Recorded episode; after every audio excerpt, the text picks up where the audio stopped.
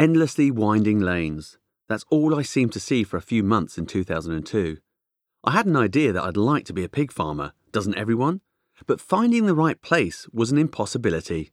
And then one day, with no real hope or expectation, I came to Pannington Hall Farm. Parking up, I walked up a grassy track and into the heart of the farm. The first thing I saw was an old derelict barn, tin roof, trees growing through the walls, their roots ripping up the floor and destroying the tiles. Amidst all the devastation, natural devastation, plants and animals inhabiting the brickwork, reclaiming a space that humans had left behind, there was a single wonderful rose poking its head out of the thicket. It somehow represented the whole place. Where most people saw a bomb site, I saw perfection. All I could think of was the opening sequence of The Darling Buds of May, that idyllic sun swept golden country image, romance and atmosphere, which I felt was vital if I was to really invest myself in this place, was here in absolute abundance. I didn't want somewhere that felt modern, routine, workaday. If I was going to head down this route, I needed a place that meant something more to me, that would lift me and inspire me to achieve what I wanted. That was an absolute prerequisite because making this happen was going to take an awful lot of hard work. From a distance, everything appeared quite rustic, and I'm sure it would have made a lovely watercolour, except wash away the paint and the canvas underneath was horrific. In practical terms, there was no water, no electricity, and every building I looked at, including the Grade 2 listed 16th century farmhouse, was knackered. Pannington Hall Farm had been a dairy farm, but the upsizing of agriculture had made running a small herd less and less viable and in the end, it had become too tough a business. The farm had fallen into rack and ruin.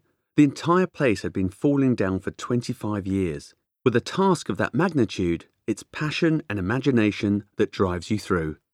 Some people might see dreams and reality as being concepts alien to one another in the business world. But in all honesty, I doubt the wildlife park would have ever happened if I didn't have that element of romanticism that so fired me on that first visit. Look at a project like this on a spreadsheet, and it's about as romantic as a long weekend mucking out a cow byre. But I don't do it for the spreadsheet. At the end of the day, when my time comes to shuffle off this mortal coil, it's the romance I'll take with me, the incredible memories of family, friends, and a thousand and one animals, not row upon row of dry facts and figures. The other thing I had on my side was naivety. There's a saying about a little bit of knowledge, but actually, I think it's powerful rather than dangerous, as it allows you to venture into areas from which you might otherwise shy away. With full knowledge, you'd never make the move. After all, I set out with a vision of giving acorns to pigs on a spade, not, as it soon turned out, working 18 hour days covered in nettle stings and horsefly bites. Naivety papers over reality and allows a dream to be pursued.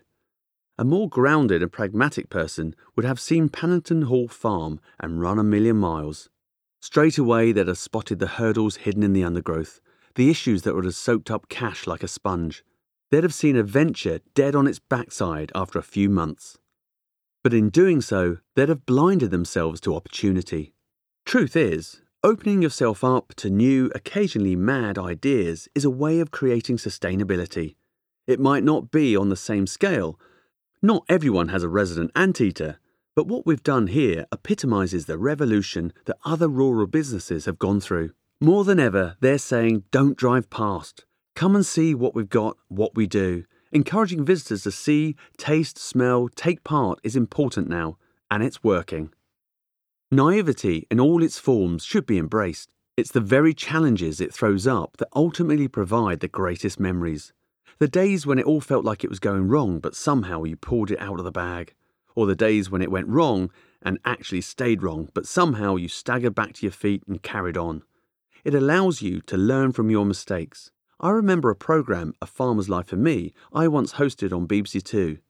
The idea was that couples hoping to escape the 9 to 5 competed to run a 25 acre Suffolk smallholding rent free for a year. As they were set tasks ranging from identifying a bounteous plot to selling a strawberry harvest, the ones who made it furthest through the process had the humility to admit they didn't have a clue about a lot of what was going on. They were also the ones most willing to learn. Sometimes an empty sheet of paper isn't a bad thing.